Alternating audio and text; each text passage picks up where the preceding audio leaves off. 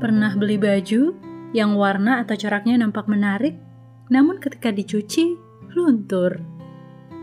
Seorang yang baik berbuat baik karena memang baik, bukan karena ada maunya. Sehingga dengan siapa pun, dia akan tetap berbuat baik.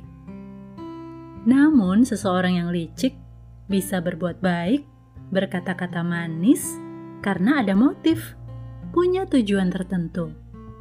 Awalnya, kita akan sulit membedakannya. Begitu tipis.